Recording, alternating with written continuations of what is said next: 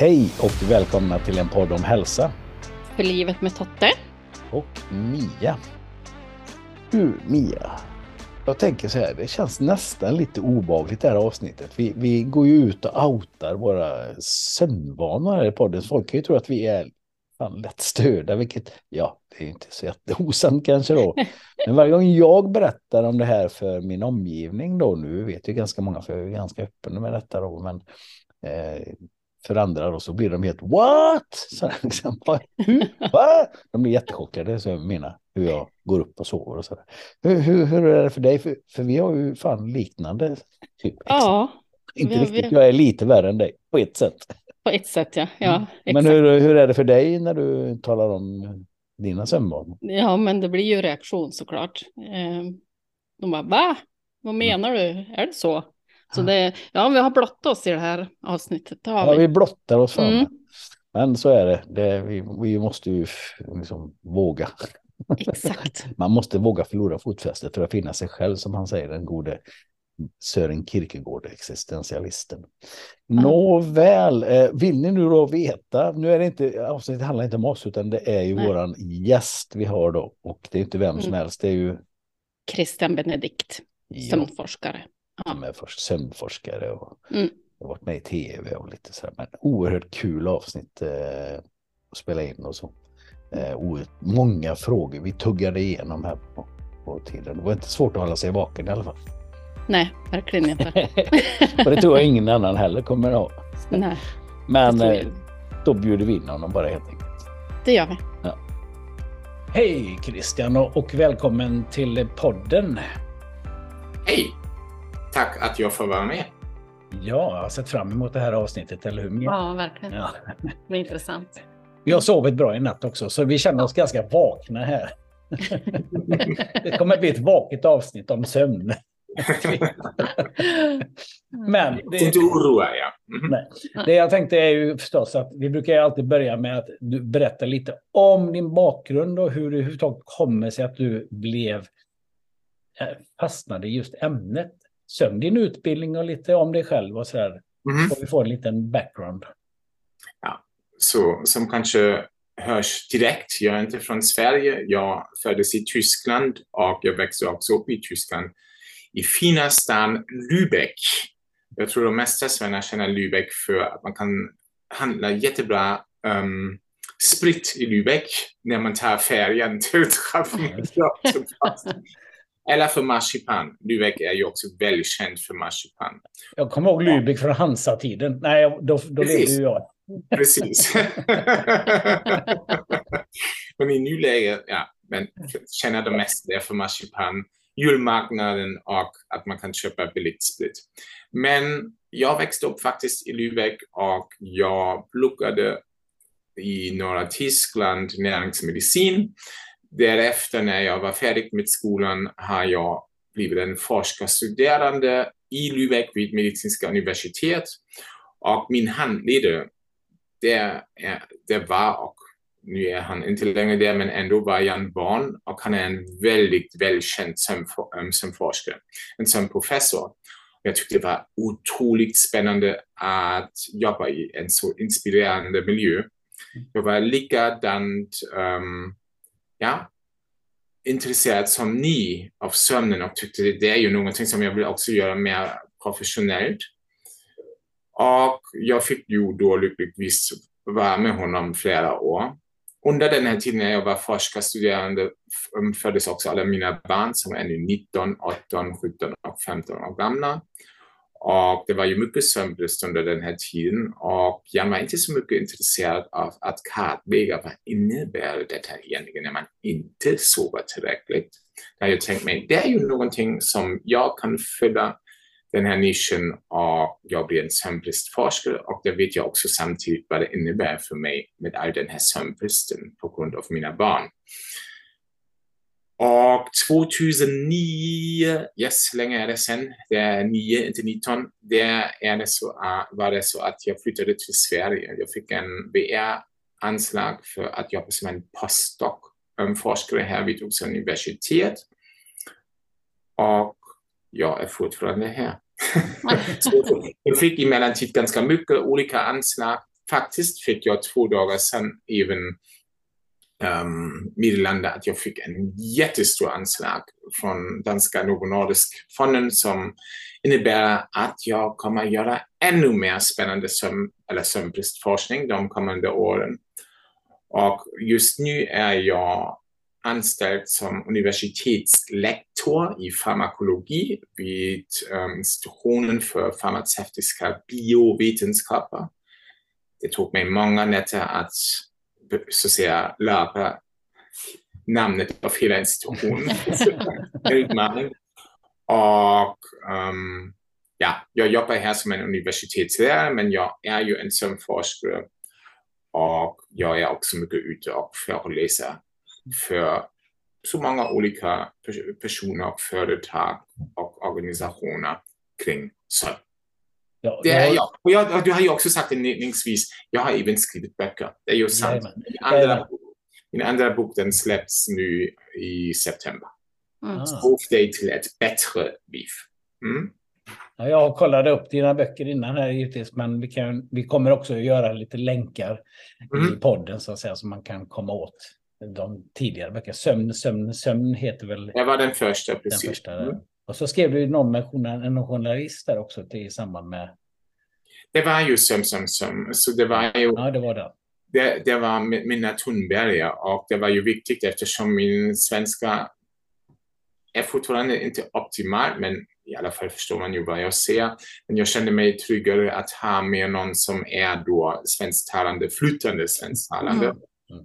Som att man verkligen säkerställer att allt kommer fram som jag vill, vill också se som budskap. Men nu den här gången för andra boken, där har jag bestämt mig att jag gör detta själv.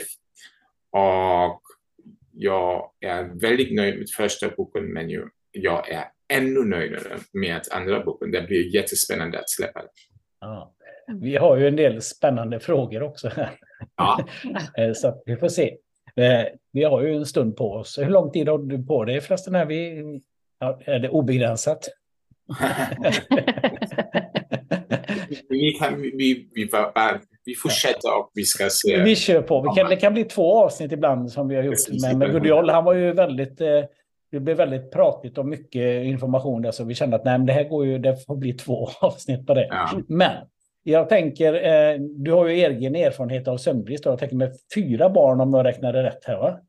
Så att, 19, eh, det, är väl en, det är väl en tuff period där. Och då hade du forskat innan, så du visste precis hur du skulle hantera det givetvis mm, jag skulle säga, om jag är ärlig och reflekterar, jag tror jag har också det, det hade någon effekt definitivt på mig och du kan inte riktigt ja, hantera detta på sånt sätt att du inte påverkas. Så jag har gått upp lite i vikten, det är ju en utmaning. Å andra sidan säger jag alltid till folk som också oroar sig eftersom de har små barn och får inte den här sömnen som de behöver. Det finns ju också mycket forskning som visar att de som har barn har faktiskt en längre, längre livstidsförväntning jämfört med de som inte har det. Och det hänger ju också med ihop att du är inte ensam när du är en äldre person. Du umgås fortfarande med andra, du är aktiv. Så det finns ju många, många saker som är väldigt fördelaktigt utifrån en livsperspektiv att ha barnen. Så även när man under den här perioden inte sover så mycket och har den här känslan, herregud, hur ska jag hantera detta? Och nu även med alla de här kunskaperna kring sömn, nej, nej, nej, det blir inte bra med mig. Jo, det var en bra beslut att få barn, tycker jag i alla fall. Har du fört vidare någonting det här intresset med sömn till dina barn? Är de också intresserade i Ja, de tror jag är mina största kritiker. det är ju så att de tycker, jag är, försöker ju också sprida kunskaper lite på sociala medier. Jag är inte, ingen proffs där överhuvudtaget, men jag gör ändå det. På Instagram eller Twitter eller ehm, LinkedIn och även Facebook. Men de gillar vissa inlägg inte så mycket när jag har uppträtt på TV som en expert tycker de också ibland att det är lite pinsamt eftersom det är så en tysk brytning och de växer ju upp här i Sverige. Mm. Så de är ju mer svenna än tyska. Och ja, men ändå är, tror jag är de stolta över hur bra, hur, hur bra det går för mig. Ja. Jag tror inte att de är men ändå är det, det de, de, är ju mina barn och de ser mig väldigt kritiska och det får de göra. Ja. bra. Men vad skulle du kunna säga, vad är den vanligaste missuppfattningen kring sömn? Um, kanske att man måste sova varje natt som en stock. Ja, det måste vara så att säga den bästa sömnen som man kan tänka sig. Det är någonting som jag upplever så ofta också i samband med tv-program Sovgott som vi nämnde då innan vi började inspelningen.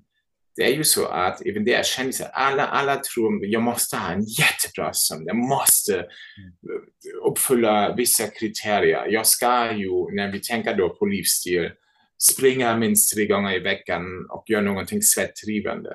Jag ska äta nyttigt, jag ska umgås med folk, jag ska vara framgångsrik i, när jag jobbar. Och, och, och, och, och. och man ska nu till och med sova perfekt, ha mycket djupt sömn, oavbruten. Och allt detta leder ju till en, en press på personer som är inte bra och jag tycker det ligger mycket osanning i det eftersom när du tänker lite på sömnens funktion, vad är sömnens funktion? Sömnen är en period av dygnet där kroppen inte bara återhämtar sig men också så att säga efterbearbetar det som du har upplevt under dagen, eller hur? Och inte varje dag ser ut som den nästa dag eller den dagen före detta. Det är ju en variation i livet och så är det också då med sömnen, att vi inte behöver sömnen varje gång på samma utsträckning eller att vi befinner oss i perioder av livet där man har kanske småbarn eller där man har en jobbig deadline framför sig och kommer inte periodvis sova så bra. Och där kan man även förvänta sig att det är så. Jag inte säga på något sätt att jag inte så ser värdera sömnen och tycker att sömnen är inte relevant, annars skulle jag inte göra den här forskningen. Det är mycket relevant. Men jag tycker att man får inte när man pratar om sömn prata om svart eller vitt. Förstår du vad jag menar? Det, lite det, det jag tänker är ju här att om man nu har en natt av uh, tio nätter dåligt, det är liksom ingenting att oroa sig för, utan det handlar om att har du tio nätter där du sover dåligt, då är det ett problem eller kan bli ett problem. Men ja. det här period precis, som man, det som man egentligen säger, ja, om du har minst tre gånger i veckan problem med att sova in, somna om tidigt uppvaknande och även känna av jag funkar inte som jag vill under dagen. Och det är över tre sammanhängande månader. Där är det egentligen dags att verkligen söka då hjälp om du inte hittar själv en lösning för det, en åtgärd. Som där blir det mer så att säga kliniskt relevant, den här mm. sömnstörningen. Men att du här har periodvis ja, en, inte samma förutsättningar att sova på bästa sättet, det är inte så överraskande, eller hur? Livet är en det, livet är så att det går upp och ner, eller hur? Och det är som en rollercoaster. Och man, man måste också tänka lite grann på det. Och jag vet att många är så mycket intresserade av hälsa och sömn. Är nu, det är mycket fokus på sömnen. Och de vill verkligen få fram det bästa och ännu mer optimera detta. Men kanske den här mindset att jag måste ännu bli bättre på det. Det är ja. kanske fel mindset för det som du vill ha, en god nattsömn. Jag brukar tala om den här optinojan. Det är, jag håller ju på med, med kost och träning och sånt där. Allting ska vara liksom uträknat programmet och detaljerna och så vidare. och så vidare. Så att träna och, och, och ät liksom. Och har, är det inget problem utan det här du pratar om är också det här att att optimera livsstilen hela tiden, att det blir en stress i sig. Och jag tänker jo, det är en hälsostress, det är en hälsostress som mm. finns. Och jag håller med. Ni är hälsointresserade och jag är mycket hälsointresserad. Och absolut, jag tycker man ska vara fysiskt aktiv. Jag tycker man ska äta nyttigt. Jag har ju faktiskt pluggat näringsmedicin, så det är ju också någon expertis som jag... Det är viktigt. Det är viktigt att umgås med folk. Det är viktigt att sova. Men någonting som jag har lärt mig också när jag flyttade till Sverige som jag verkligen gillar som en koncept och ett fint ord som finns bara på svenska, lagom. Det är det som, är, som, som räknas tycker jag. Man ska implementera um, en hälsosam livsstil i vardagen. Men man ska inte överdriva detta och känna sig hetsad av den här, de här tankarna. Och när det kommer till sömnen, det är ju också så problematiskt eftersom med fysisk aktivitet, med matvanor, med att umgås med folk, kan typ medvetet bestämma det. Jag kan ju gå och säga, nej, nu slutar vi den här podcast, jag vill springa en halv mil. Eller jag ser efter den här podcast, där vill jag äta nyttigt, så jag beställer mig inte skräp, men istället köper kanske grönsaker eller äta grönsaker och frukt. Absolut, eh, den är fiberrik. Det kan jag göra. Men när det gäller sömnen, jag kan ju inte säga i natt vill jag ha 20 procent djupsömn och 20 procent drömsömn. Jag vill inte vakna någon gång. Det är omöjligt. Det, det finns inte sådana för Eftersom om jag då börjar en mindset, jag måste, eller en förväntning jag, som jag bygger upp, jag måste nå det. Sätter det direkt en stress på mig som kan inte hjälpa mig att framkalla det. Och det är en jättestor skillnad när du tänker då på de andra livsstilar. Där kan jag direkt göra det. Jag kan ju göra det genom mitt beteende. Sömnen kan jag inte så att säga anpassa på sånt sätt att jag optimerar den i parentes, att det blir perfekt. Jag tänkte också på det, jag har en fråga som kommer senare, men den passar in väldigt bra här. Det handlar om, om de här olika apparna som mäter sömn. Mm. Att det kan jag ju uppleva att många blir ju bara hyperstressade av det här och tittar och hopp, hopp, nu har jag sovit för lite, så, blir man, så känner man sig nästan någon slags eh, Nokibo-effekten. Liksom, ah, Okej, okay, jag, jag har sovit för lite så jag är trött. Jag, är, jag kommer inte funka idag. Och ja. så blir man stressad och så kommer man in i någon ond spiral kring det. Är det någonting du också har funderat på? Ja, det är ju det också sant. Det kallas ortosomni inom sömnmedicin. Att folk som egentligen inledningsvis hade inga sömnproblem, ingen bekymmer, men de är så, så fokuserade på den här sömnen, då får de någon, en app eller någon sömnmätare, en variable nerve, vad det kan vara, för att så att säga uppspåra sin sömn regelbunden. Och det ser de, ah, men jag har ju förväntningar. Och det som den här mätaren säger till mig, de matchas inte med mina förväntningar. Så det är ju någonting fel och de börjar då att oroa sig och då utveckla en sömnstörning såsom en insomni, som är ju helt galen. Du börjar med att, att ha inga sömnproblem, men eftersom du använder en app, då börjar du att utveckla en sömnproblem. Dock måste man vara försiktig um, eller en sömnmätare, alltså, måste man vara försiktig. Det är ju alltid um, viktigt att du kollar på den här personen som använder det. Och jag har faktiskt gjort en studie med en läkare från Gotland där vi tänkte oss också att utreda, är det egentligen problematiskt när folk som går till en vårdcentral med sina sömnproblem, är det problematiskt om de använder en sömnmätare? Kommer de då att sova sämre när de får också utöva detta vissa rekommendationer, vad ska man göra för att främja sömnen, så ser jag, och bli av sin sömnstörning. Och det som vi har kommit fram är att den måste inte vara nödvändigt vara problematisk. Det finns till exempel folk som tror jag sover jättedåligt. Och då använder de en sömnmätare och jag kan säga dig, de mesta blir ju bättre och bättre. Det är fortfarande mycket variation hur bra de faktiskt mäter sömnen, men de blir ju bättre och bättre. Men vi måste också vara lite backa lite som sömnforskare och säga nej, det är bara gold standard polysomnografi, så en riktig sömnutredning som gäller. An, allt annat räknas inte. Det är nonsens. De blir bättre och. Och det som vi har i alla fall sett är när de då ser svart på, på vitt beroende på vad den här sömnmätaren visar dem. Jag sover ju faktiskt inte så dåligt. Jag tror hela tiden så. Det börjar de att bli så, så småningom att bli av sin sömnstörning eftersom de ändrar sin mindset på ett positivt sätt. Yes. Så du ser, en, en sömnmätare kan vara också vara väldigt positivt. Det beror på vilken person använder det. Och sen måste jag också tillägga, kolla, det finns någonting som kallas, eller som många som forskare nämner som en tyst pandemi. Och pandemi är ju ett begrepp som vi alla känner nu på grund av covid. Och det betyder ju många över hela världen verkar påverkas av någonting som är kanske inte bra för hälsan. Och det som de hänvisar när de pratar om en tyst pandemi, det är ju obstruktiv sömnapné. De här återkommande andningsuppehåll under sömnen. Många har jättestora andningssvårigheter. Svalget tilltäcks under sömnen, delvis eller fullständigt, som leder då till att den här gasutbytet funkar inte på samma sätt. Hjärtkörsystem är otroligt stressat till och med också hjärnan och du får en väldigt dåligt fragmenterad sömn och inte alls en sömn som ger dig återhämtning. Mm. Problematiken här är att man tror att en miljard personer lider av andningssvårigheter under sömnen eh, relaterat till obstruktiv sömnapné. Men problematiken är fyra av fem, 80 procent, har ingen koll på det. De vet inte det. Man kallar också obstruktiv sömnapné som the witnessed sleep disorder. Så att du behöver någon som säger till dig, du, jag har sett att du inte andas under sömnen. Eftersom det är ju sällan så att du vaknar och säger, nu andas, nu andade jag inte. Oj, oj, oj, jag skärpa mig.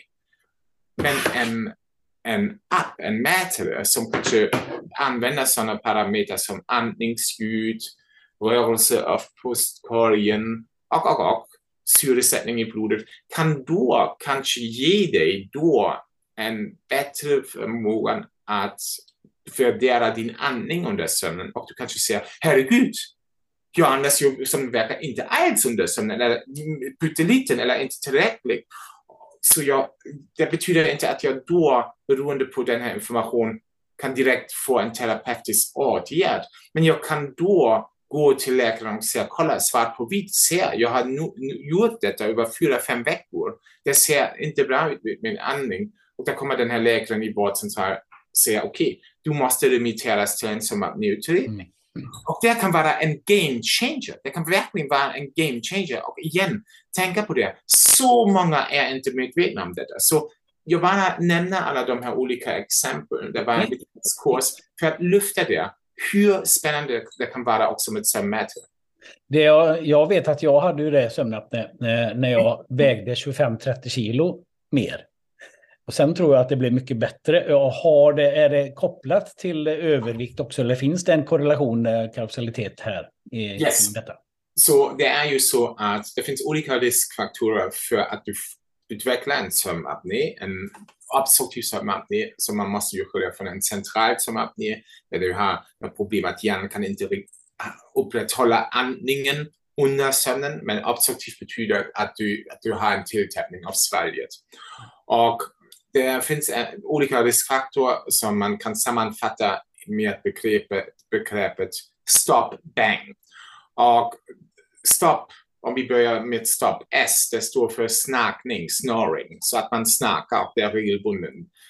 T står för tightness, så att man har en dagtrötthet. Det är jättesvårt, man känner sig hela tiden i behov att ha en tupplur.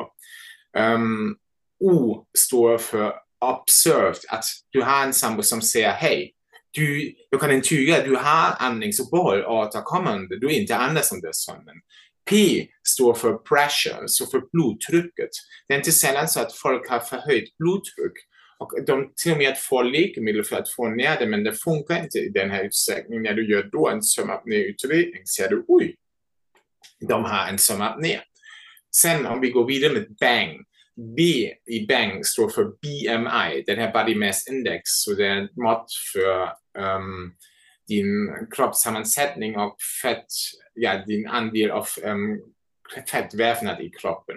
Och man vet att de som har en högre vikt, en, lider av övervikt eller lider av fetma har en ökad risk för andningsproblem under sömnen. Sen har du A för age, så ju äldre du är, desto mindre spänt är, de, är svalget och muskler och tungan och desto större löper du också risken att tungan ramlar ner och leder till en tilltätning av svalget. Mm. Sen är det N för neck circumference, så det är halsomfång. Och man vet att när man då går upp i vikten, då lagrar man också fett i svalget som leder som till... Som trycker till det, Precis, täpper till luftvägarna. Ja. Precis. Och sen har du till slut ett G för um, gender, så man vet att män har en ökad risk jämfört med kvinnor, fast kvinnor kommer lite ikapp efter klimakteriet. Mm. Men det finns också, man måste också vara försiktig. Det betyder inte att alla, att man måste ha en, lida av en övervikt eller fetma för att ha en risk att lida av sömnapné. Man vet till exempel också att de som har um, ganska snabbt lider under en tilltäppning av näsan ja, under sömnen. De till exempel har mer en munandning och kan då på grund av underkäken ligga är öppen och då um, leder till att tungan kommer nära svalget, att de har en ökad risk för andningssvårigheter under sömnen. Det finns så många olika riskfaktorer som kan bidra till detta. Mm. Men det är definitivt kopplat till mycket ohälsa och man ska behandla det. Och det finns mm. många fina åtgärder som man kan då anpassa enligt ditt behov.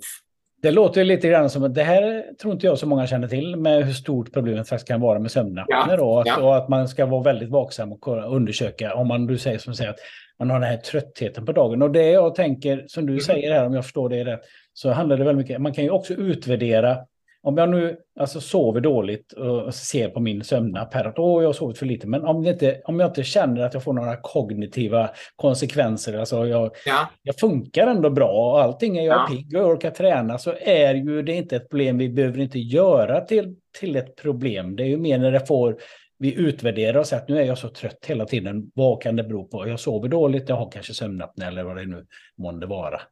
Jag, jag skulle skriva under detta delvis, men inte totalt. Och jag kan säga det också varför. Vissa, eller man vet det beroende på forskning, vissa som då löper, eller har en sömnunderskott, så de får inte den sömnen som de behöver. Det tar bara några dagar när du börjar inbilla dig, jag funkar egentligen som vanligt. Men när man då kollar hur bra du funkar, ser man att det funkar inte som Rent objektivt så är det ju inte så. Det är min subjektiva upplevelse att jag tycker inte att det är ett problem helt enkelt. Precis. Jag, jag vet att en studie jag läste om för många år sedan var det att ett gäng studenter på ja. högstadiet och de, de sov fem timmar per natt. Ja. Så fick de göra de lite olika minnestester, kognitiva tester. Och så sa jag, jag funkar jättebra när, när jag sover så här lite. Och så fick de ju order om att sova i 7-8 timmar istället. Och så tre månader senare gjorde man om liknande tester och då hade de ju förbättrat sina kognitiva förmågor enormt då. Så yes. Mm, det är lite grann det de trodde själva att nej men det är inga problem, det funkar. Och så har jag ju själv upplevt det, det är en egen erfarenhet jag har. Jo men det här som är onormalt, det blir normalt. Liksom, att jag tycker att det här är inget problem, så här är det ju. Men sen när jag sover plötsligt lite mer, känner oj, det här var ju faktiskt mycket bättre. Så är det. Så är det. Och den här diskrepansen mellan hur du personligt upplever detta och hur du faktiskt objektivt påverkas, påverkas av inte tillräckligt sömn. Den kan ju vara väldigt vilseledande och också till och med vara farligt. Tänk dig, du kör en bil säger nej, jag har aldrig haft någon olycka, nej, nej, nej, jag kör. Och sen kör du med underskott och du löper faktiskt en ökad risk då att orsaka också en trafikolycka. Reflexer funkar inte på samma sätt och vakenheten är inte samma. Precis. Ja, Men ändå, ändå håller jag med. Ändå, jag har ju sagt, jag skriver under delvis eftersom jag tycker om det är så att du har den här känslan, ja, jag känner mig inte så trött under dagen, egentligen funkar jag ganska bra. Och jag går regelbundet till hälsokontroll och de säger, hej, allt ser bra ut varför skulle du då komma till mig och säga hej, jag måste oroa mig, jag har läst om detta, vad kan jag göra för att förbättra detta? Om det är så att du då så säga, också noggrann och regelbunden uppföljer dig själv och någon uppföljer så säga, din hälsotillstånd. Jag tror under sådana tillstånd eller villkor är det absolut okej. Okay. Du har ändå kanske hittat din sweet spot av sömn som du behöver. Jag vet min, eh, min mamma led ju av det där. Hon, fick ju, hon trodde ju att hon sov väldigt bra. Men ja. då gjorde hon en sån här eh, koll på, på hälsocentralen och då hade hon ju sömnapné. Så hon fick ju som en sån här maskin och, och som yes. hon har på natten då. Eh, och eh, hon var ju som en helt annan människa.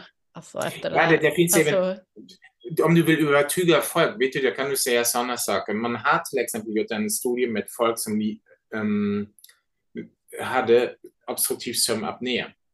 Och de fotade dem och sen fick de använda den här andningsmask, den här CPAP-terapin, för den upprätthåller så att säga svalget och därmed också underlättar andning under sömnen. Och då fotades de igen efter, jag tror någon månad eller två månader när de använde den här andningsmask. Och sen tog de de här fotos och visade dem till folk som hade ingen koll att de lider av sömnapné eller att de har gått igenom en behandling. Och där de visade dem och bett dem hur gammal ser den personen ut? Och de såg faktiskt yngre ut på de bilderna efter CPAP. Så den här skönhetssömnen, den här sömnen som framkallar så att säga, en ungdomlig utseende, det verkar så att det är sant. det är ju ofta så som vi kallar för bro science eh, inom styrketräningsvärlden. Det är ju att det visar sig stämma sen när studierna kommer. Det kan ju vara lite så där man har trott i alla tider. Vetenskapen visar att jo, men det här ligger något i det hela då. Yes. Det, det, jag tänkte på om vi går vidare till nästa fråga här, det var ju oerhört intressant det med sömnapnen. Det hade jag inte alls koll på att det var så vanligt om. Men jag tänker ja. det med immunförsvaret. Yes. Eh, pratar man ju mycket givetvis om, i alla fall i pandemitiderna och allt det här. Och sömnbrist kopplat till det. Jag vet att det var någon studie jag läste om just det med hur det påverkar, mm. sömnbristen påverkar immunförsvaret. Vad har du där att säga? Yes, jag var även delaktig i den här medieanalys som uppmärksammades av många, många, många medier över hela världen. Och det som, som, som många forskare, bland annat jag också när jag flyttade till Sverige, har gjort. Um, de har tänkt, man visste ju länge, sömnen det är ju en tidsperiod under dygnet där du inte äter, där du inte träffar andra, där du så säga helt enkelt vilar. Och det är ju kanske då också en bra förutsättning för kroppens eget immunförsvar att ta hand om allt som du har exponerats under dagen och så säga kämpa emot detta. Så att du helt enkelt stannar frisk och blir inte sjuk. Eller när du har en sjuknad, att man då kan igångsätta de viktiga första steg för att säkerställa att du blir frisk igen.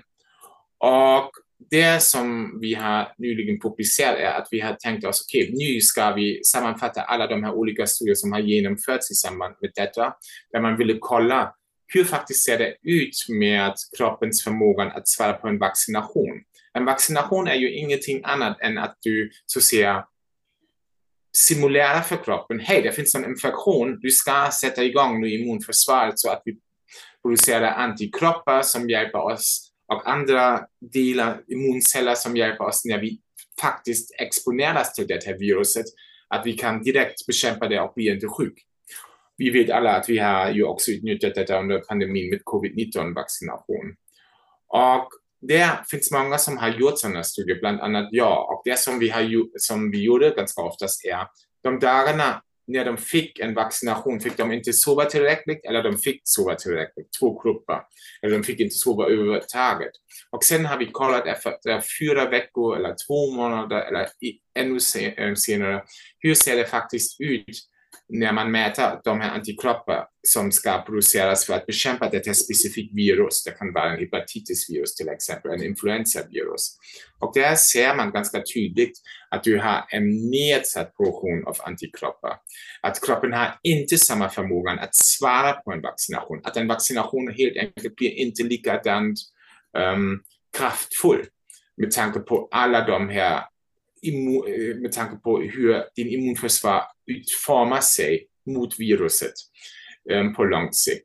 Och det är ju någonting som är jättespännande och eftersom det lyfter ju att sömnen de dagarna när du exponeras till någonting som kan framkalla en sjukdom, en infektion, verkar vara väldigt relevant.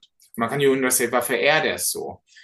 Um, det är så när vi sover frisätter vi framförallt under de första timmarna mycket olika hormoner som, som en tydlig röst säger till immunsystemet. Hej, ni ska verkligen jobba, nu vilar vi här som kropp och ni ska jobba och kämpa mot alla de här bakterier och virus för att hålla oss friska. Eller för att säkerställa att vi producerar så tillräckligt um, antikroppar så att vi inte blir sjuka igen. Och det är sådana hormoner som tillväxthormon, melatonin, prolaktin, medan ett annat hormon som normaltvis tystar ner och säger till immunsystemet nu är det dags att sova, som kallas kortisol. Den finns bara i väldigt lågt koncentrationer i blodet under första timmarna av sömnen. Så den här, min, min kollega från Tyskland har alltid hänvisat till den, den här hormonell cocktail som du ser under de första timmarna av sömnen är idealt som att, för att igångsätta kroppens immunsystem, för att aktivera den så att den tar upp sitt arbete. Så ni ser, det kan vara väldigt relevant och vi har även publicerat en annan studie där vi har hittat att de som trots de fick en dubbelvaccinering med den här mRNA mot covid-19 de som brukar inte sova tillräckligt, det vill säga verkligen mindre än sex timmar. Normalt ser man sju timmar, men sex och sju timmar är kanske också okej. Okay. Men de som sover i alla fall regelbundet mindre än sex timmar, de har en ökad risk att utveckla lång covid trots de fick en dubbelvaccination mot um, um, covid-19, så, eller SARS-CoV-2. Så ni ser verkligen sömn är en väldigt viktig spel när det gäller hur kan jag boosta min kroppens immunförsvar. Mm, hur kan det komma sig att för lite sömn ger ökad aptit och sämre kroppssammansättning? Då? Ja, även där, det är ju inte relaterat till immunförsvar, men det är ju sant. Även där, det är så många aspekter av hälsan påverkas av sömnen. Tänk på det, vad händer då om du inte sover tillräckligt? Hur känner man sig? Man har en kort stubin. Man kan inte riktigt koncentrera sig, man är inte så fokuserad och allt hänger ihop med att din pannlob som sitter där bakom pannan, den är viktig för alla de här processer som beslutfattning, inlärning, men också för att hantera impulsiva känslor. Och när du till exempel ser skräpmat eller godis, vi alla tror jag är ens att äta godis, det är kul för de mesta, de gillar ju godis. Det är sött eller äta något skräpmat. Varför är de så framgångsrika att sälja hamburgare och sånt eller en kebab? Eftersom det smakar så bra och vi gillar det och kroppen gillar det. Fast det är inte hälsosamt.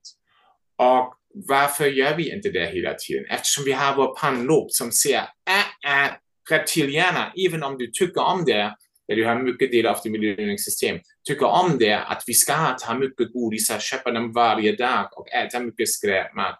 Det är inte bra för hälsan, det är inte bra för oss. Så jag sätter här en stopp. De, de diskuterar det hela, hela tiden med varandra. När du inte får tillräckligt sömn, framförallt du löper kort sömn, du får inte den här drömsömnen som du har framförallt under de sista timmarna av sömnen, där får den här pannloben ingen tid att återhämta sig. Men den måste ju jobba så stenhårt hela dagen för att diskutera då med reptilhjärnan, säkerställa att du kan lära dig sakerna och, och, och. Och den ser då om den inte får tillräckligt sömn, jag är alldeles för trött. Du har inte givit mig den här sömnen. Jag har ingen lust. Det är som föräldrar av spädbarn som säger, de kan kolla på TV, jag har ingen lust, eller småbarn, jag är så himla trött. Mm. Och, men du, de får ju inte kolla non-stop TV, jo, det kan jag sova i alla fall. Och så är det då också med pannloben som säger, jag har ingen lust, gör vad du vill reptilhjärna. Så om vi då kommer tillbaka då till ät, ätande och att du beslutar att äta skräpmat. Jo, du är mer benägen att äta sånt om du också exponeras till det. Men det är ju ganska vanligt i nuläget. Överallt har du de här lockande saker som man vill äta och konsumera. Exakt. Men, men inte bara det, vi har ju också gjort någon studie det är faktiskt nu 11 år sedan där den publicerades, där vi har visat när folk inte sover tillräckligt och du använder en magnetkamera för att kolla hur svarar deras hjärnor på, när de, på bilder av livsmedel. Det är det så, när de inte har sovit tillräckligt, det är belöningssystemet mycket mer aktivt. Så hjärnan har även den här typ mindset, oh, jag vill ha det. Men den här, den här pannloben, den är inte alls mer aktiv. Den bara säger, oh, jag kan inte, jag har ingen lust. Och om du då kollar på kroppen, även kroppen, resten av kroppen säger då, hej, det är så jobbigt och stressigt, vi hade inte tillräckligt sömn och frisätter mycket ämne, hormon, aptitfrämjande hormon som säger till hjärnan, ät mer, vi vill ha ännu mer. Mm. Och sånt som hemmaaptit som, är, som de här mättnadshormon, de minskar i blodet. Så du ser det kommer mycket, falla mycket på plats som kan då framkalla att du äter mer. Men du har ju också... Ja. Det är inte broccoli vi blir sugna på precis, utan det är ju den här högbelönande maten, det här som dopamin, alltså där vi får den här lilla kicken av det också. Och vi vill ha snabb belöning och impulskontrollen blir ju sämre med, med försvaret liksom mot och alla. Vi har visat det i alla studier, men du nämnde ju också den här kroppssammansättning. Och det är ju så att jag har till exempel sett i en populationsstudie att det fanns någon koppling mellan hej, de som sover inte som de ska göra, det vill säga minst de här 6, 7, 8, 9 timmar, de har en ökad risk att de har mer fettvävnad och mindre muskelvävnad. Så det är lite mer skiftat mot fettvävnad. Hmm, men är det, är det verkligen eh, någonting som är kausal eller är det bara någon korrelation som vi har sett? Så vi har bestämt oss att vi gör en biopsistudie. Biopsi innebär att du tar vävnadsprov. Och vi har tagit en vävnadsprov från skelettmuskeln och från fettvävnaden efter både en natt av sömn och en natt där folk fick inte sova. Och sen har vi använt um, specifika metoder som du kan använda i forskning för att kolla vad händer då faktiskt i muskelvävnaden eller i fettvävnaden. Kommer de då ändra sin metabolism på sånt sätt att de kanske vill ha någonting mer än någonting annat. När jag pratar till exempel om näringsämnen vill jag använda inte blodsocker men jag vill använda framförallt icke blodsocker, fett, fettsyra eller sånt. Eller hur ser det överhuvudtaget ut, aus, ut med deras metabolism. Och det som vi har kommit fram för att hålla det på en rimlig och enkel nivå är muskelvävnaden, om vi börjar med den, den mindre utnyttjar glukos som är jätteproblematiskt eftersom du behöver muskelvävnaden för att hålla din blodsocker på en rimlig nivå. Men den säger, jag har ingen lust. Den blir inte likadan insulinkänslig som en hormon som då som en tydlig röst säger till muskeln, hjälp till att vi får blodsocker på en, hålla den på en rimlig nivå. Men muskeln säger, jag har ingen lust. Men det som vi har också sett i muskelvävnaden, att den började så att säga bryta ner protein i sig själv. Så den började bryta sig ner för att frisätta protein, aminosyror, så att de kan användas av levern för att producera ännu mer energisubstrat för hjärnan, som är var ju så pass stressad på grund av den här sömnlöshet. När du kollar då på fettvävnaden ser du däremot att den har lust att lagra ännu mer fett. Den säger just det, under sömnbristen kommer ju nu förändras så ser min mitt arbete på sånt sätt att jag är mer benägen att lagra ännu mer fett.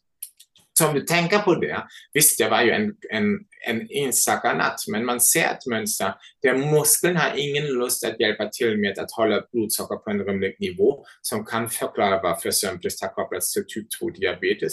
Men vi har också sett att muskeln börjar då att utan ner sig själv som är ju helt vansinnigt. Det kan ju förklara varför man kanske tappar på lång sikt muskelvävnaden men man inte sover tillräckligt.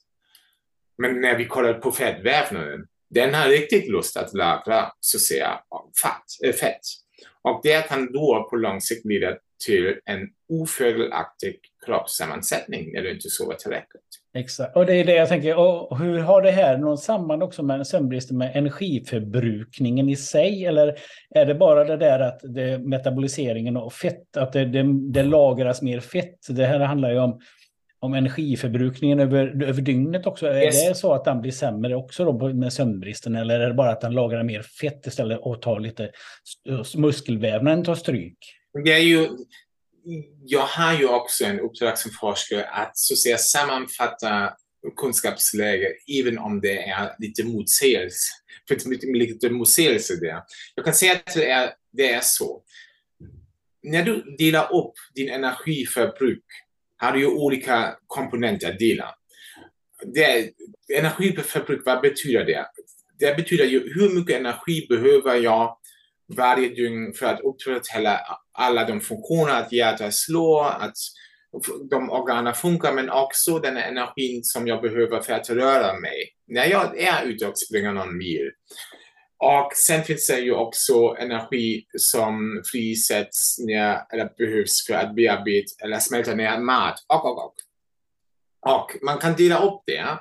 Och när vi börjar då med aktivitet, den här aktiviteten, fysiskt aktivitetsberoende ähm, energibehov som du har. Vi har sett i studier när folk inte sover tillräckligt, kanske bara en halv natt, är de mer benägna att röra sig mindre. De sitter bara mer. De är stillasittande. Och det kan ju vara en förklaring. Mm, jag äter mer, jag, men jag rör mig mindre. Det leder då till att jag får en överskott av energi eftersom jag äter mer, jag behöver mindre eftersom jag rör mig inte likadant, det går ju upp i vikten. När du kollar då på någon annan grej, hur bra kan kroppen faktiskt utnyttja närings eller energi från näringsämnen som du äter. Det har vi också sett. Efter sömnbrist börjar kroppen att vara ännu mer effektivt att spara mer energi från näringsämnen. Så nej, jag inte släpper den i form av värme. Jag vill behålla den mesta så att vi kan utnyttja det för oss framöver. Så även det kan då leda till att du effektivare utnyttjar energi näringsämnen ja, och kan därmed gå upp i vikten. Så, men man måste ju också se när man kollar då på en hel dygn. Det finns ju vissa som säger ja, ah, men när jag inte sover, är min energiförbruk högre under natten.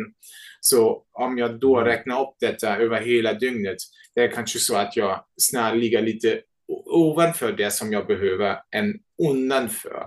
Men det finns lite kontroversiella resultat, men det som är inte kontroversiellt är att vi rör oss inte så mycket när Nej. vi är som depriverade och det kan ju då definitivt leda till att vi äter mer, vi rör oss mindre och den gör ju en stor, stor del av vår energiförbruk, att vi helt enkelt går upp i vikten. Jag tänkte, det brukar vi, jag brukar prata om det med NEAT, alltså non-exercise yes, activity.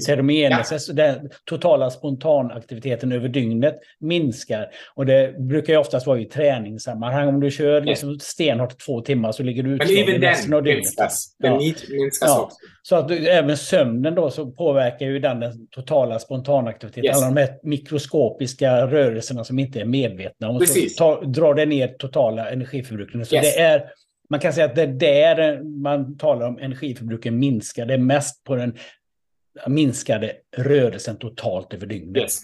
Ja.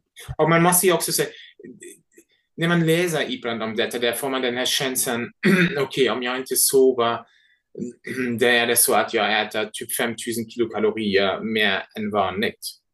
Eh, kilokalorier mer än vanligt, men ni måste vara försiktiga. Visst är det inte i den här utsträckningen. Det fanns en metaanalys där de har till exempel kommit fram, det kan handla i genomsnitt om typ 300 kilokalorier.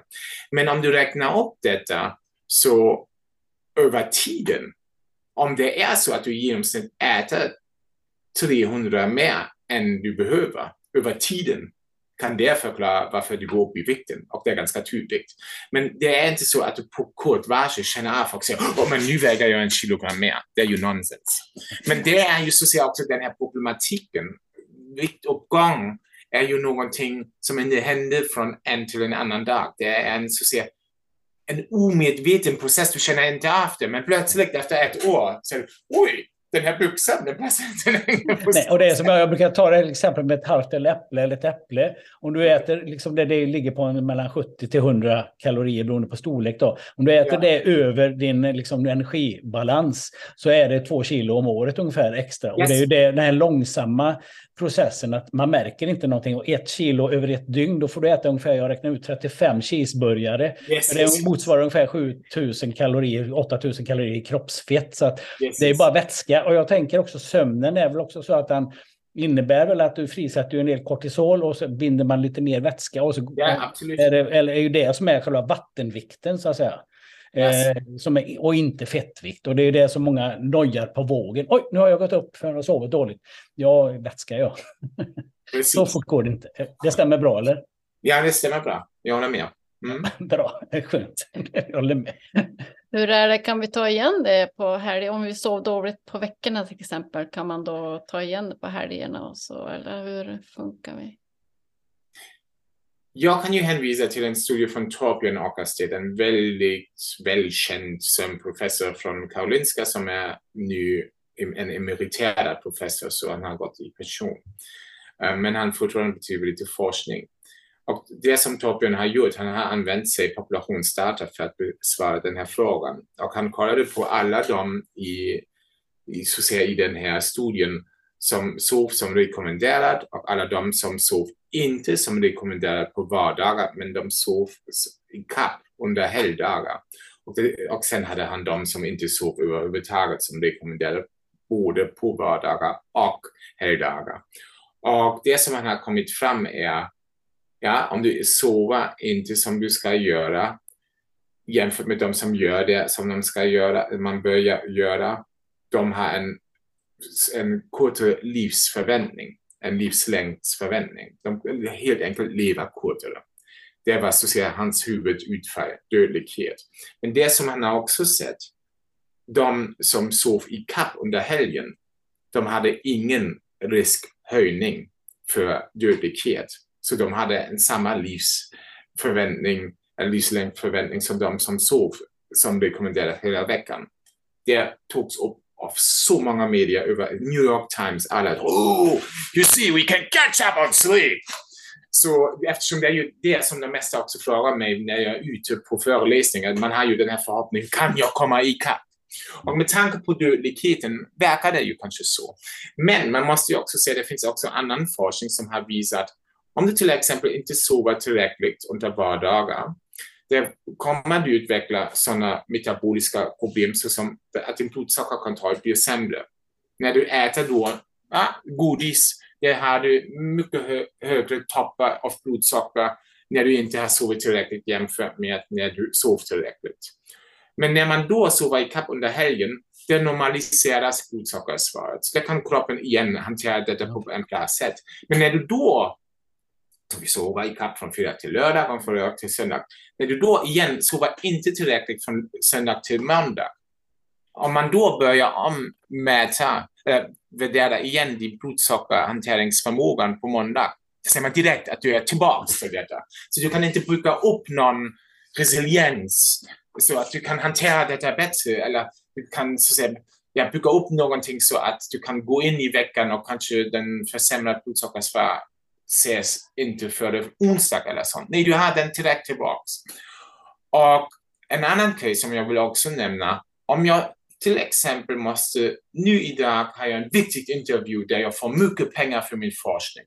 Och det är nu fredag och jag sov inte tillräckligt. Men jag sover tillräckligt från nu under kommande helgen från lördag till söndag. Kan jag då retrospektivt resa tillbaka och säga, men nu sov jag i kapp för att då kompensera för min sämre prestation som jag hade på grund av sömnunderskott på fredag. Det, I fredags. Det funkar inte. Så det är som man ser, och det är så ser min resonemang kring detta. Ja, absolut ska du sova i kapp eftersom det visar ju att du sover inte tillräckligt. Men och absolut, enligt Torbjörns eh, forskning visar det så att din um, lifespan, din livslängd, är inte på något större utsträckning negativt påverkat när du gör så. Men din health span, det vill säga hur länge du lever utan att ha större problem med, med hälsan, den verkar ju vara förkortad när du inte sover tillräckligt under vardagar men försöker att komma ikapp under eh, helgdagar. Och din prestation, som har ju då också en påverkan på din karriärutveckling, din inkomst och sånt, den kan du ju också på kort varsel inte eh, så säga, kompensera för när den är försämrad, när du då sover i kapp under helgen. Hur ska det funka? Du kan ju inte resa tillbaks och kompensera för din dåliga prestation. Nej, så det, det, var egentligen både och här då, det svaret. Ja, precis. Ja. Eh, och det är väl så, det är liksom ingenting som är, som, är svart eller vitt. I men men jag, vill ändå säga, jag vill ändå säga någonting. Om du sover i kapp är det ju en tydlig tecken att du inte sover tillräckligt på vardagar, eller hur? Mm. Och ibland säger folk till mig, kolla, jag, om jag röker på fem dagar men jag röker inte på två dagar, ja, är det okej? Okay? Visst skulle jag säga det är bra att du vilar två dagar eftersom rökning är inte bra. Men vi vet alla, det är inte bra att du, också rök, att du ändå röker de fem dagarna. Ja, den, var Eller hur? Den, okay. den går hem hos alla. Ja. Jag tänkte just på det här med, när du, det är, i samband med detta så tänker jag det här med att det, det, det sägs att det är viktigt att lägga sig vid samma tid och gå upp i samma tid. Ja. Eh, och det har ju lite grann med att göra att sover du liksom då eh, kortare på veckorna och så jättemycket längre på helgerna så rubbar du även den cirkadiska, kallas det väl, rytmen liksom där. Ja. På något sätt att det blir en förskjutning här. Vad säger du om det med det här att försöka lägga sig vid samma tid och gå upp i samma tid? Det finns mycket forskning kan jag säga till er som mer och mer visar att inte bara längden av sömnen, kvalitet av sömnen är avgörande för hälsan Nej, det är som du ser också regelbundenhet. Så att man lägger sig på samma tid och går upp på samma tid. Det är varje dag eftersom det skapar så att säga en möjlighet att din kropp och din hjärna kan förutse, okej, okay, den här personen sover under den här tiden. Samtidigt är det likadant viktigt att du har också dina måltider på samma tid. Så att du, att du skapar sen förmågan för kroppen och hjärnan och din inneboende att känna av. Var befinner jag mig under dygnet och vad kommer den här personen göra snart med mig? Ja? Så att jag kan förbereda mig. Tänk till exempel på ätande. Om jag vet att jag äter varje dag klockan 12, ja, min lunch, man vet enligt forskning att du kommer då i förväg, kommer kroppen då producera mer enzym som du behöver för att smälta ner näringsämnen, levern kommer att förbereda sig, din bukspottkörtel kommer att frisätta redan lite insulin i förväntning att det kommer snart lite glukos till blodet. Så kroppen vill ha så att säga, den här förmågan att anticipera, att förutse vad kommer att hända. När du leva en lite mer hulla och bulla-liv och säga jag bryr inte mig, nu äter jag klockan 12, nu äter jag klockan 15, nu äter jag klockan 8. Det kanske är det så att kroppen säger normaltvis äter du klockan 12, nu klockan 15. Ja, men jag är inte förberedd för det. Det får du får du eh, besvärligheter i magen, uppblåshet, du känner av det, det är jättejobbigt för dig att hantera det. Men vad är det nu? Jag äter ju som vanligt, men jag äter inte på samma tid. Men det kan vara en jättestor social skillnad och det gäller ju också för sömnen. Och man har sett att de som har en väldigt oregelbunden sömn, som kallas också som sleep irregularity, de har en ökad risk till exempel för en försämrad blodsockerkontroll. De har en ökad risk för att utveckla sjukdomar som typ 2-diabetes. Och jag kan tillägga, det, inte bara den här regelbundenheten, men också att man skapar tydliga kontraster mellan natt och dagen, verkar vara väldigt relevant.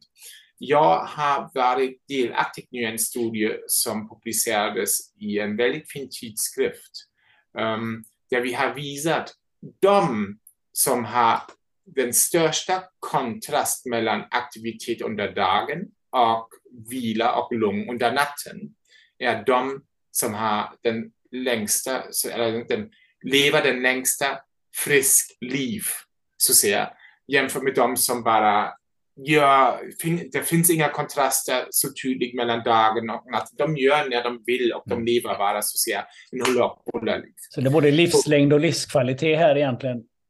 Just att man sköter liksom här regelbundenheten. Otroligt viktigt. Vi har i våra beräkningsmodeller haft så många saker som sleep duration och, och, och jag tror den enda som kunde tävla så ser med den här, skapa en tydlig kontrast i aktivitet mellan dagen och natten, var fysisk aktivitet som eh, hängde med och sa ja, men även jag är viktigt så ser för din livslängd och för din health span.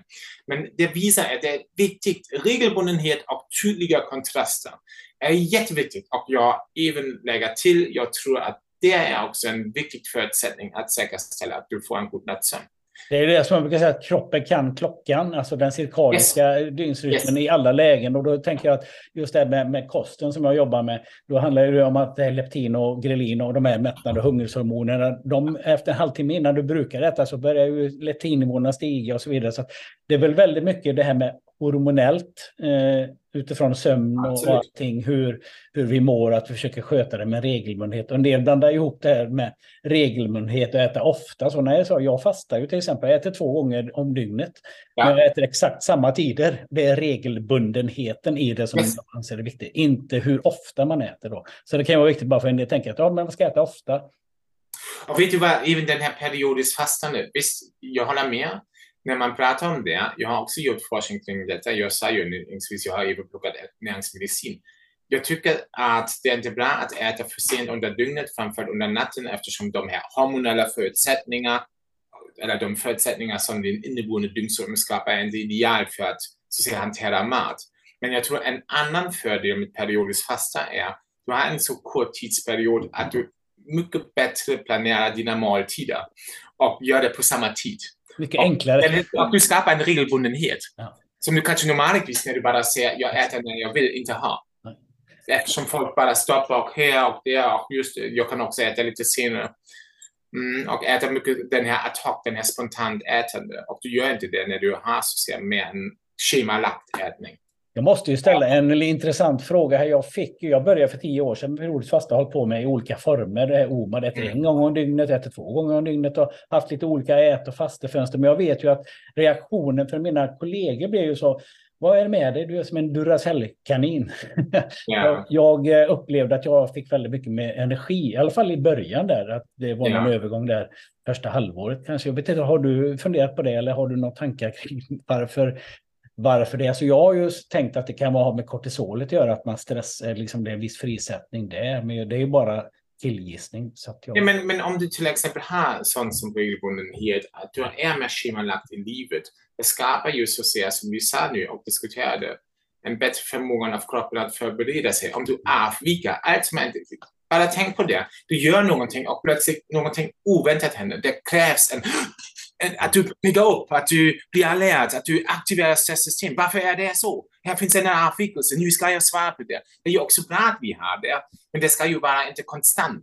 Och vi har ju många utmaningar i livet där vi kräver så att säga den här kroppsliga stressrespons.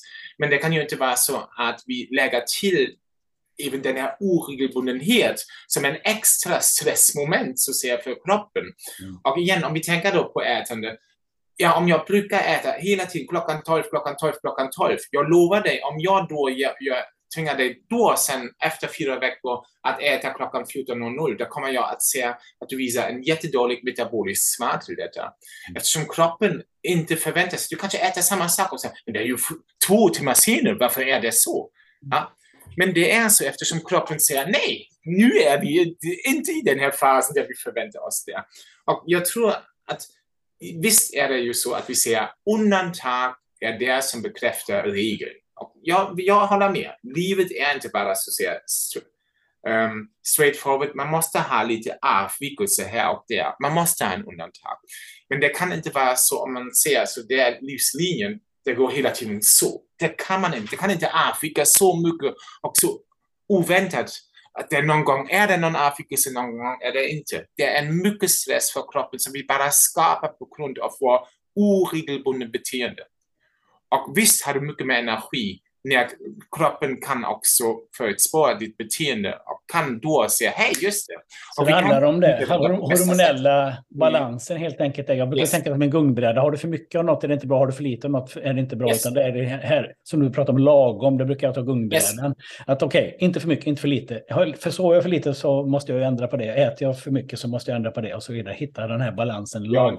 Mm. Men just det här med periodisk fasta, det, det hade jag ju ingen aning om med det du säger nu. Det var jätteintressant det här med att det handlar ju faktiskt om regelbundenheten i sig, att kroppen svarar bra på det. Och jag brukar ju säga till de som inte, jag skulle aldrig klara mig utan frukost, så brukar jag säga, ja, har du provat mer än en gång? Nej, det kanske jag inte har. Men testa tre till fem dagar så brukar leptin och grelin och de här olika hormonerna ställa in sig. För vi har överlevt som art i alla dessa år liksom, och inte kunnat äta hur som helst hela tiden. Och jag vill även tillägga, kolla, tänk på det. Jag är ju nu också, jag närmar mig att bli en gamling, men kanske jag är redan en gamling. Men det är ju så, jag kommer ihåg när jag var ung, det fanns bara fasta måltider. Så det, det, var så, det fanns frukost, det fanns lunch och det fanns, i Tyskland heter det armbröd, kvällsmacka eller sånt, eller kvällsmat. Det fanns ingen middag, men de tre måltider. Och kanske ibland någon fika. Men när jag till exempel kom hem och vi sa okej, okay, vi äter varje dag klockan 18 och jag kommer hem klockan 20. Där fick jag ingenting. Jag sa, ja, det är ditt problem. Du vet vad vi äter. Och så man hade så mycket regelbundenhet och även nu är det så att, och jag tror det är en, en jättestort problem som vi har i mänskligheten. Allt är bara så att säga, har, har sprätt ut sig över hela dygnet. Det, man gör det bara någon gång när man har tid eller när man har lust. Så det, det, det är ingen tvång att du måste äta under en viss tid eftersom nu finns ju även mat tillgänglig dygnet, dygnet runt. Du kan, om du går och käkar lunch någonstans de restauranger, de inte ser längre från 12 till 1, de ser från 10 till 16. Mm. så vad jag menar. Så ja. jag, jag, tror den här regeln, vi har tappat regelbundenhet och jag tror det är en, också, en av de största problem när det gäller också mycket sömn. Visst, vi kan ju prata varför är det så? Ja, mobilanvändning, skärmanvändning och allt sånt som bidrar till, med, till detta. Och det är inte så monokausal, det är bara en anledning. Men jag är säker att det är en, en, en ganska befintligt bidrag av den här, den här oregelbundenhet som bidrar till sömnstörningar och mycket ohälsa i samhället. Ingen snack om. Intressant. Nej, men det, det jag tänker just det här att tillgängligheten till livsmedel och godis och högbelönande mat och på fika på jobbet och det finns ju liksom inget eh, liksom, skrivet i sten. Eh, och det som säger fördelen med fastan är att nej, jag, är, jag ska inte äta nu. Ja, jag ska äta då. Precis. Och då blir det regelbundenhet och ett välmående mm. på köpet helt enkelt. Intressant. Ja. Mm. Mm.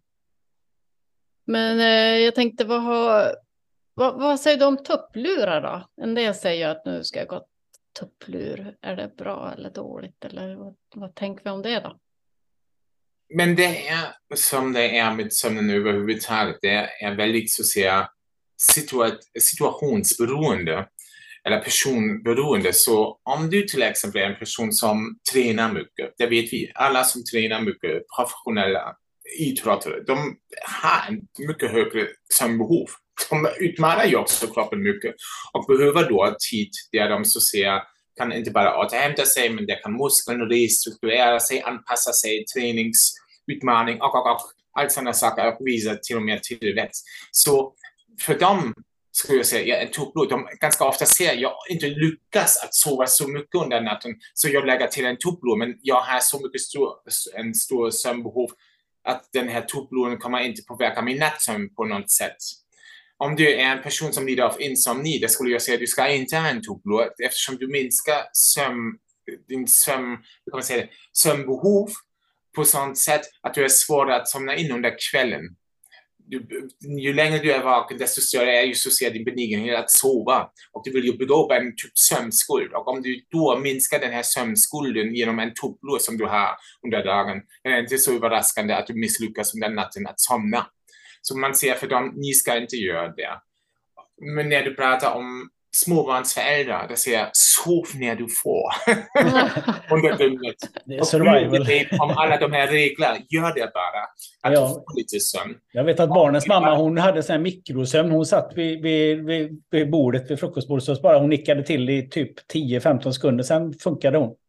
Även där, det är så spännande att du nämner det. Det finns en studie där de har bestämt sig att testa någonting som ganska oftast diskuteras i samband med sömnen, att den kan hjälpa, att den har en kreativitetsfrämjande effekt, kan leda till någon aha-effekt.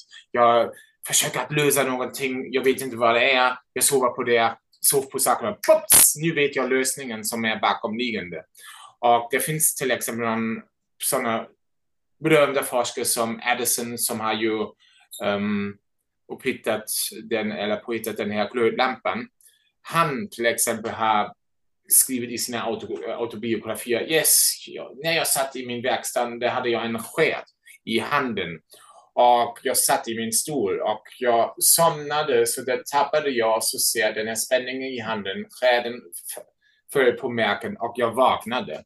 Och att komma in i den här så ser mellanstadiet mellan vakenhet och sömn, det var som kul som kreativitetsfrämjande, en verkligen creativity boost. Så det finns forskare från, jag tror Frankrike, som har sagt sig, vi vill testa det. Så de fick också en matematisk um, uppgift. Det fanns någon gömt sätt att lösa detta. Och de, mesta, eh, de som fick, kunde inte lösa detta, de fick sova i en tupplur på saken de har sett när man bara går in i den lättaste, i den ytligaste sömn som kallas sömnfas M1. Det är tillräckligt när du väcker dem därifrån. Så de sover kanske 15 sekunder att ha den här aha-effekten och plötsligt kommer de att tredubbla sin chans att hitta den här regeln för att lösa den här matematiska uppgiften. Så, så ni ser, en tuplo kan vara väldigt um, bra för att få en extra kick med tanke på kreativiteten och din intellektuell lösningsförmågan. Så absolut, men jag tycker när vi pratar om tupplorna, man ska inte så säga pressa fram någonting. Det ska igen inte vara någon hälsostress. Även att ha en downtime, att man säger hej, det är viktigt att vila för mig, att kanske ta en, en, en break, en paus av 15 minuter. Även om du inte lyckas att sova under den här tiden. Att ta en paus betyder att du kopplar ifrån allt de här intryck som kommer från utanför. Och det är ju kanon för att ändå frisätta ny energi och fokus. Tänkte, vi tänkte på det med varför blir man trött efter man har käkat? Mm.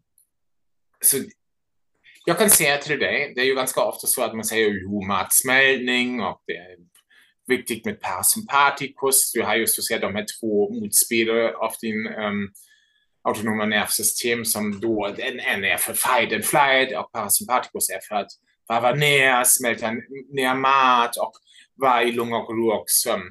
Då ser man, ja just det, om jag äter någonting då kommer jag in i en typ matsmältningsprocess och aktiverar delar av kroppen, av nervsystemet som snarare framkallar sömn än vakenhet. Dock måste jag också säga att ganska oftast är det ju så att vi upplever det i största utsträckning under eftermiddagen när vi har lunch. Och det finns faktiskt också en dipp i vår ehm, um, alertness, så hur pigg vi känner oss um, under den här dygnet oavsett om du äter eller inte. Och det är lite inbyggt i vår inneboende dygnsrytm. Och det kanske också är också en förklaring varför vi har då kanske de bättre förutsättningar att till och med ha en tupplur under den här tiden. Det var mm. exakt det. Jag, jag, det var för några år sedan jag läste just det här med att just eftermiddagen, att man sätter korrelation och kausalitet här. Att ja, äter jag blir trött. Yes. Så är du eftermiddagen eftermiddagen och det kommer en dipp ändå där. Eh, och då vet jag att det var någon som skrev, och jag har aldrig kollat upp om det stämmer, men det här sömnhormonet att det under eftermiddagstimmarna också har en viss utsöndring. Jag vet inte, det borde ju du kunna svara på om någon. Mm, men det är jag inte eh, medveten om att melatonin frisätts då under eftermiddagen. Det har jag inte sett. Men jag vet att när du tänker då, du, du har ju många rytmer så att säga i kroppen. Du har den här dygnsrytmen. Ja? Och den skapar så att säga en dipp i dina alertness under tidigt eftermiddag. Men du har ju också till exempel någonting som kallas basic rest cycle som tar typ 90 minuter. Och det betyder bara, även på 90 minuter, från 90 minuters perspektiv är det så att du har tidsperiod där du känner dig väldigt pigg och alert och är fokuserad och en tidsperiod där du är mindre aktiv. Det är också lite kopplat till den här sömntaget jag känner mig egentligen tillräckligt sömnig, men jag kanske har tappat den. Och det hänger ju ihop, kanske jag är, har tappat den delen av min basic rest cycle, där jag också kan så säga, känna riktigt av det och utnyttja det för att somna. Så jag skulle säga att det, det är på hjärnans nivå, du har vissa så säga kemiska villkor då i hjärnan under den här tiden, tidigt eftermiddagen, kontrollerat styrt av din inneboende dygnsrytm som tar ju typ 24 timmar som då underlättar så säga att du kan då vila och somna. Men jag inte har hört att det frisätts mer melatonin. Har inte du hört det så tror jag inte att det finns. Men det, jag tyckte det var intressant just det. Men jag inte säga, om, du, om du till exempel säger nu, kolla i the show notes och du visar den här studien, ja absolut. Men vet du det bättre än jag. jag tänkte på det här, hur viktigt är det att ha mörkt i rummet när, man, när vi sov då? Nu kommer jag från norra Sverige, så nu börjar den här perioden ja. då vi har dygnet ja. ljus dygnet runt. Så. Precis, Men, det kan ju mm. vara väldigt lugnt att se. Men mörka är ju bra eftersom mörka leder då till att du frisätter melatonin och att kroppen kan varva ner. Ja? Och man vet även att folk som har ljus på eller är exponerade till ljus medan de sover, dina ögonlock de är lite genomskinliga även för ljus. De har mindre melatonin, men igen, mindre i vilken utsträckning. Så var försiktig när du tänker att du har ingen melatonin överhuvudtaget. Du har, men du kan ha en nedsatt melatoninfrisättning eller en mindre melatoninfrisättning. Men man måste ju också tänka igen på personens situation. Om du är till exempel en person som är väldigt ängslig av mörker, det är ju jättekonstigt om du säger Ja, men med tanke på melatonin ska du nu göra det mörkt. Ja, men jag är rätt. Nej, du ska ändå göra det. Ja, men det sover jag inte överhuvudtaget eftersom jag är så rätt och så stressad. Så det är en, förstår en avvägning. Det kan man ju visst spela lite mer. Okej, okay, men det tar jag en ljus som inte frisätter så mycket, eller har så en mycket stor andel av blåljusspektrumet.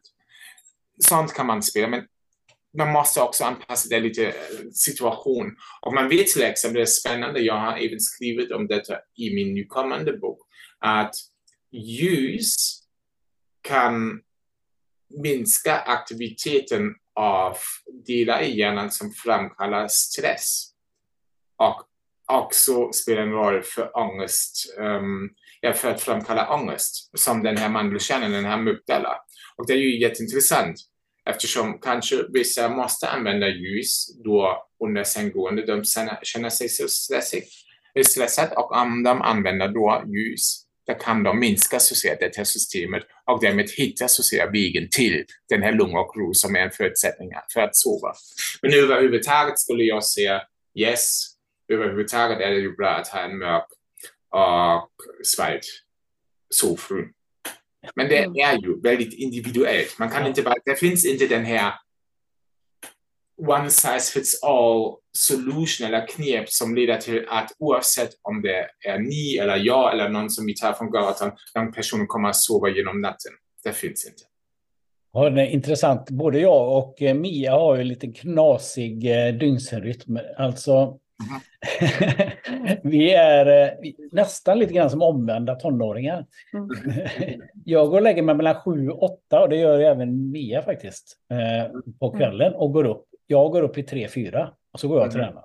Så ser ja. min ut. Vad, finns det någon för och nackdelar med, liksom, för jag vet ju att natten är ju inte, nattarbete är inte bra och det finns ju väldigt mycket forskning. Ja. Det är att vara vaken och så här, vi är dagvarelser. Men just den här tiden, att lägga sig så tidigt som, som vi gör här nu då, och går upp mitt i natten i princip. Ja. Ja, men om, varför skulle det vara problematiskt? Fortfarande är det ju så att huvuddelen är då under natten där din inneboende dygnsrytm skapar de förutsättningar att du kan då på det bästa sättet utnyttja sömnens hälsoprestation och välmåendefrämjande effekter.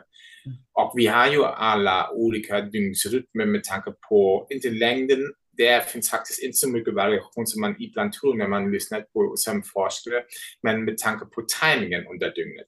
Mm. Och det finns ju vissa som är mer morgonmänniska, andra som är mer kvällsmänniska, några emellan. Och det finns ju också yttre faktorer som kan påverka även det, där vi känner så att säga avsömnigheten och sånt. Så jag är inte alls så säga någon person som, som säger nej, det ska du inte göra. Visst vet man, om man till exempel pratar om de som har en benägenhet att vara en nattuggla, att de har det kanske svårt i ett samhälle som är väldigt inriktat mot du ska gå upp tidigt, du ska jobba tidigt under dagen. Eftersom de känner sig inte så, deras inneboende dygn bara ser inte tidigt under kvällen, hej du, kan, du ska sova. Det, däremot ser den väldigt sent, lägga dig nu. Men det måste de ändå gå upp tidigt och då löper de risk att de inte sover tillräckligt. Å andra sidan kan det ju vara en fördel när du till exempel pratar om nattarbete. De inte befinner sig så tidigt under natten i en tillstånd av sömnbrist det är ju så att säga sin normal biologi att vara fortfarande lite vaken. Mm. Och de har då i slutet av natten mindre sömnbrist än en person som är en morgonmänniska. Förstår vad jag menar? Och det är ju någonting som man kan också då utnyttja. Så, men ändå, absolut, när man kollar på forskning och kollar, okej, okay, vem har då en jättestor risk när vi tänker på de här olika typerna av dygnsrytmer, dygnsrytmerpreferenser, det är det så att de som är nattugglor, de, de har en ökad risk för mycket ohälsa. Men jag tror det hänger ju också mycket ihop med att hur mycket måste de tvinga sig också i vissa schema? Eller finns det någon flexibilitet med tanke på till exempel på arbete, med tanke på skolan och sånt. Kan man lite anpassa det också enligt deras behov. Nej, de vill sova. Det är ju så, liksom, nu, nu, skulle man kunna tro att vi är ett par här, men nu är ju eh, Mia är ju på andra sidan landet, Skellefteå, och jag är i Borås, så det är några mil emellan. Men vi, vi, vi, man blir som en umgås kanske. Men just det här med att gå och lägga sig sju, det är ju den regelbundenheten. För att jag vet ju ja. det att eh, när jag, och jag är inte trött när jag sitter inne i soffan och kollar på någon serie eller vad jag läser eller vad jag nu ja. gör. Och så, men när jag går in i mitt sovrum, mm. och, och sen brukar jag i och för sig lyssna på en ljudbok så här, och det brukar ta några minuter så har jag somnat. Mm. Från att inte känna mig trött. Och så bara jag, det är den rutinen jag har alltid. Mörkt rum. Och så kollar jag på någon, kanske någon serie i två minuter. Känner, det här gick ju inte. Så kollar jag på ljud, sätter jag på ljudboken. Och så somnar jag på tre minuter. Liksom. Mm. Det går väldigt fort. Och det är precis när jag kommer in i rummet. Om det har är det någon slags betingning som sker där. Eller vad mm. händer? Ja, absolut. Om du etablerar, om det är ganska mycket kan vara en betingning. Ja? Och också på en positiv sätt när du kommer in då, att du känner då, ah, så säger oh, just det, och även hjärnan, ah herregud, nu är vi här. Jag ser mönstret, det vet jag vad jag, vad den här kroppen, den killen förväntar från mig snart. Så absolut, det är ju bra att du har sådana rutiner som då etablerar ett mönster som är återkommande och som du också nämnde på samma tid. Så du har också en regelbundenhet där. Men jag vet, jag kan lägga till, det finns ju visst, jag har sett när var där förra året någon studie som fick också ganska mycket uppmärksamhet för, oh, man ska sova före klockan 11 eller 10 eller inte. Mm. Annars har man en ökad... Men det är ju mycket korrelation. Ja? Och den frågan också, är det så säga kopplat då också till andra sömnstörningar? Så det finns så många faktorer. Sömn är en dygnet runt grej. Mm. Så även om vi sover kanske 7-8 timmar, men allt som vi gör under dagen har en påverkan och sömnen har likadant en påverkan vad vi gör under dagen. Så allt hänger ihop och jag inte gillar sådana. Jag, jag, vet inte om det är verkligen en kausal samband som de visar där. Och om du säger, hej, jag gör det och det är för mig någonting som passar, jag får min sömn, jag känner mig utvilad. Det är att så säga, det tidsfönster under dygnet där jag vill vara vaken och det är det här tidsfönstret under dygnet där vill jag sova. Go on. Det är ju din never change a winning routine. Nej, och det är det där att vara för kategorisk. Jag tänker att yes. det handlar väldigt mycket om livsstilsfaktorer överlag. Att lever du överhuvudtaget ganska bra, alltså, sen kanske du sköter sömnen, men i övrigt så ser det skit ut. I, i massa andra eh, livsstilsfaktorer så, så kommer ju din hälsa och sömn och allting annat ett problem, ett, problem, ett problem som jag bara ser när du är en så att säga, alldeles för mycket nattuggla, att du, när du, du, eftersom du nämnde det också med att du kommer från norra Sverige, när du sover in i dagen löper du då också en ökad risk när du befinner, befinner dig under de månader där vi inte har så mycket dagsljus, att du får inte tillräckligt dagsljus och blir mycket mer känsligt för artificiell ljus. Eftersom du kanske lägga dig klockan tre, sova till klockan, vad vet jag, elva. Och sen går du till jobbet eller sånt. Men förstår vad jag menar? Där kommer du inte så mycket dagsljus och kan inte exponera dig på samma utsträckning. Och det är ju någonting som kan vara problematiskt. Och du har ju absolut en fördel när du lägger dig då tidigare eftersom du kommer definitivt på dina timmarna um, eller din tid där du exponerar dig också utomhus till dagsljus. Eller även när du sitter nära fönstret som jag gör nu. Mm. Mm. Det, det jag tänker som är ett ämne som är ganska stort, men om, om vi kan hålla det kortfattat. Jag tänker ju det här har ju kommit en del forskning vad jag har sett kring det här med tonåringar och man ska förlägga skol, alltså att man ska börja klockan 9-10 istället ja. på förmiddagen. Och det, det, att det har liksom en att det finns förklaringar till varför man så, behöver mer sömn eller man har en annan typ av dygnsrytm man är i, i tonåren. Precis. Det, de, de här först och främst de, när du befinner dig i puberteten behöver du mycket mer tid att bygga upp en, en sömntryck. Att du känner av, jag känner mig tillräckligt sömnig. Sen är det också så att man vet att hjärnan går, blir ju en vuxen hjärnan och under den här tiden blir den också mer nattuggla-mässigt. Så sinolagt är din dygnsrytm. Det är plus att du behöver mycket mer så att säga, mentalt och fysisk utmaning för att bygga upp sömnighet leder då till att de rent biologiskt lägger sig senare. Men skoldagen börjar ändå klockan åtta. Och det är ju en utmaning eftersom där sitter de alla i klassrummet och känner sig inte alls utvilade. Och en idé är ju då att man kan använda då en sovmorgon. Men man måste ju vara försiktig eftersom tonåringstid är, är ju ganska bred. 13, 14, 15 och till 19. Och jag tror de äldre behöver så att säga mm, det skulle vara en jättefint åtgärd för de äldre elever eller tonåringar jämfört med de yngre.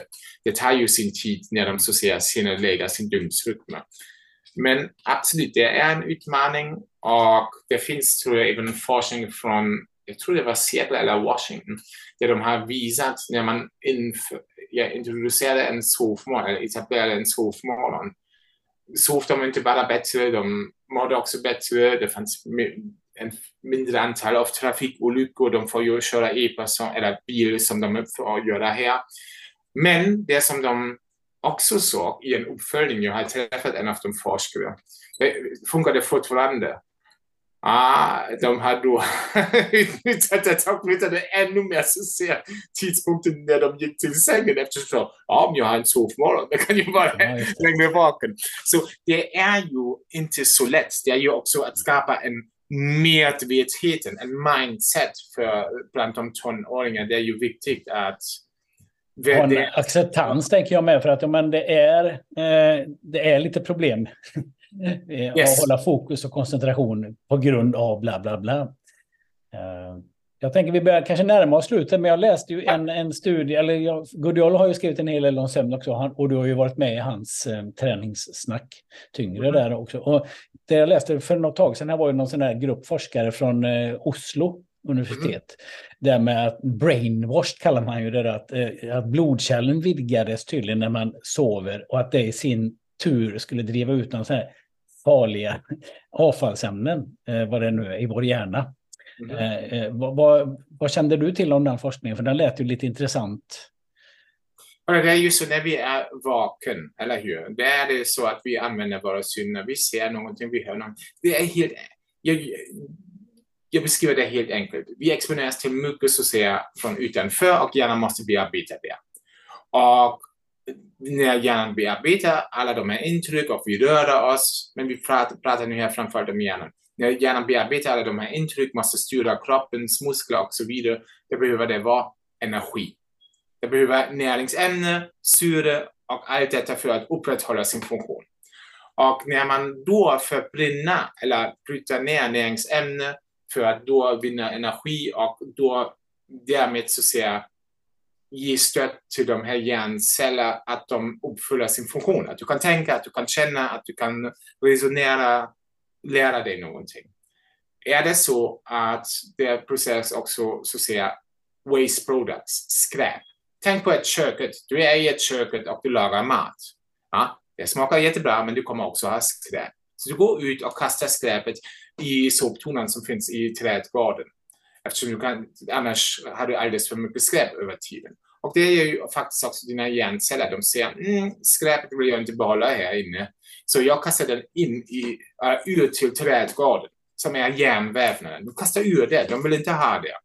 Men det är ju viktigt, vi när vi kastar någonting i soptunnan hoppas att minst en gång i veckan kommer soptjänsten och tömma så att säga soptunnan. I hjärnan är det så att när du sover och framförallt när du befinner dig i djupsömnen pumpas vatten in, in i hjärnvävnaden och ur hjärnvävnaden. Och därmed uppstår en flöde av vatten.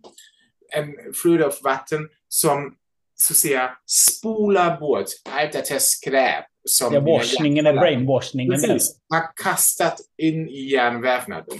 Och det kallas, eftersom det finns specifika celler som gör detta, som kallas glialceller, kallas det som lymfatiskt system. Eftersom vi vet ju, lymfatiskt system det är som en typ garbage system i kroppen som vi har överallt och i hjärnan verkar det en liknande system men det beror på att vatten pumpas in och ur med hjälp av de här glialcellerna och därför kallas det lymfatiskt system.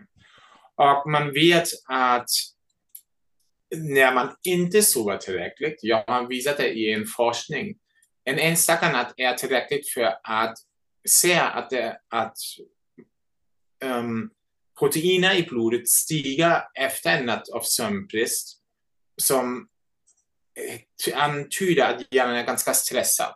Man kallar dem också nefrodegenerativa biomarkörer, men jag vill inte göra det för en stor grej. De är bara proteiner som visar, hej, hjärnan är stressad och du kan läsa av detta i blodet. Och man ser det. Och man kan ju tänka sig, om hjärnan kan inte bli av allt det här skräp och du tänker och du måste fortsätta jobba och får inte så att säga vila eller efterbearbeta dagen på grund av att du inte satsar på sömnen, ja, då blir det ganska stressad. Men på lång sikt kan det också leda till att hjärnan blir sjuk. Och vi har visat i en studie, men också andra, att olika sömnproblem har kopplats till en ökad risk för hjärnsjukdomar såsom Alzheimers. Och det sagt kan vara den här um, hjärn... Jag, jag, vet, det är lite roligt eftersom min um, redaktör vid Bonnier Fakta sa det till mig den här veckan. Det kan vara lite vilseledande om du ser det så, men jag ändå ser det den här hjärntvättning. ja, den händer faktiskt under djupsömn och säkerställa att hjärnan kan stanna frisk på lång sikt, eller bitra, inte säkerställa, den, inte riktigt, bitra eller skapa bättre förutsättningar att hjärnan håller sig frisk på lång sikt. Mm. Ja. Intressant det med, som du säger, med, med olika med Alzheimers. Och jag vet ju yes. även att man, det finns forskning kring träning och Alzheimers och det finns forskning också kring sömnen och allting yes. det här. En, en, kropp i balans helt enkelt gör att en du minskar risken för ja. olika, mottagligheten för olika typer av sjukdomar också. Då. Jag ser ju också det, om du tänker på det, kolla, när du har en bil, måste vi gå en gång i år till bilprovning och kanske de säger ah, du ska gå till verkstaden och det kostar det så mycket, och herregud, och vi går inte varje dag till verkstaden. Men sömnen jag så ser att gå en gång, äh, gå varje natt, natt till bilprovningen, men inte bara till, gå till bilprovning för att testa att allt funkar med maskineriet. Nej, du får också direkt en ansluten verkstad som tar hand om det.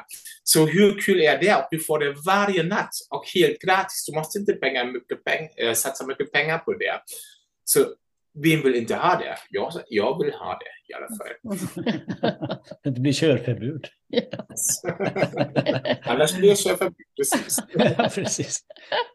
Men jag tänkte, kan du nämna tre tips för oss som är en hälsa för livet? Så kan vi avsluta med det, mm. tänker jag. Vi brukar säga tre yes. tips. Mm. Regelbundenhet. Jag, verkligen, jag tycker det är superviktigt att man gör sakerna i livet på samma tid varje dag.